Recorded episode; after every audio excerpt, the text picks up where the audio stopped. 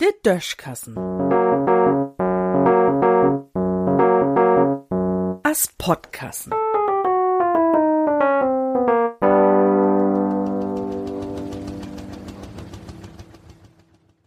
Über 100 Prozent dösig.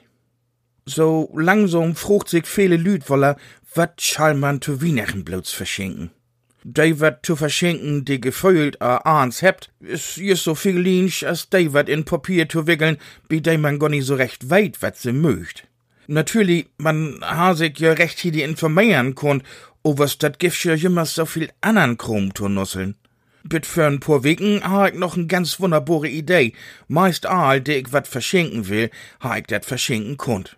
Und dat war ja n Gasbuddel wien. So ein, den man zum Camping brugt.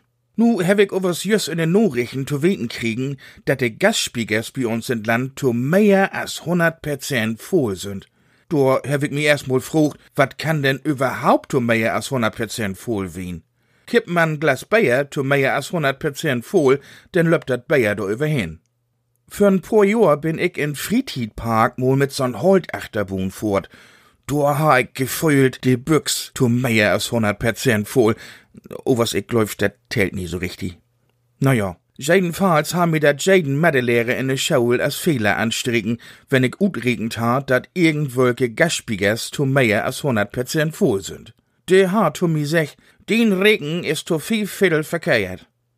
Nu bringt mir dat ans o was überhaupt nie wieder in de Fruch, wat ich verschenken schall. Vielleicht schol man dat as früher mogen bloß andersrum. Hm, Oma, schrieb doch mal n Brief an Wienersmann.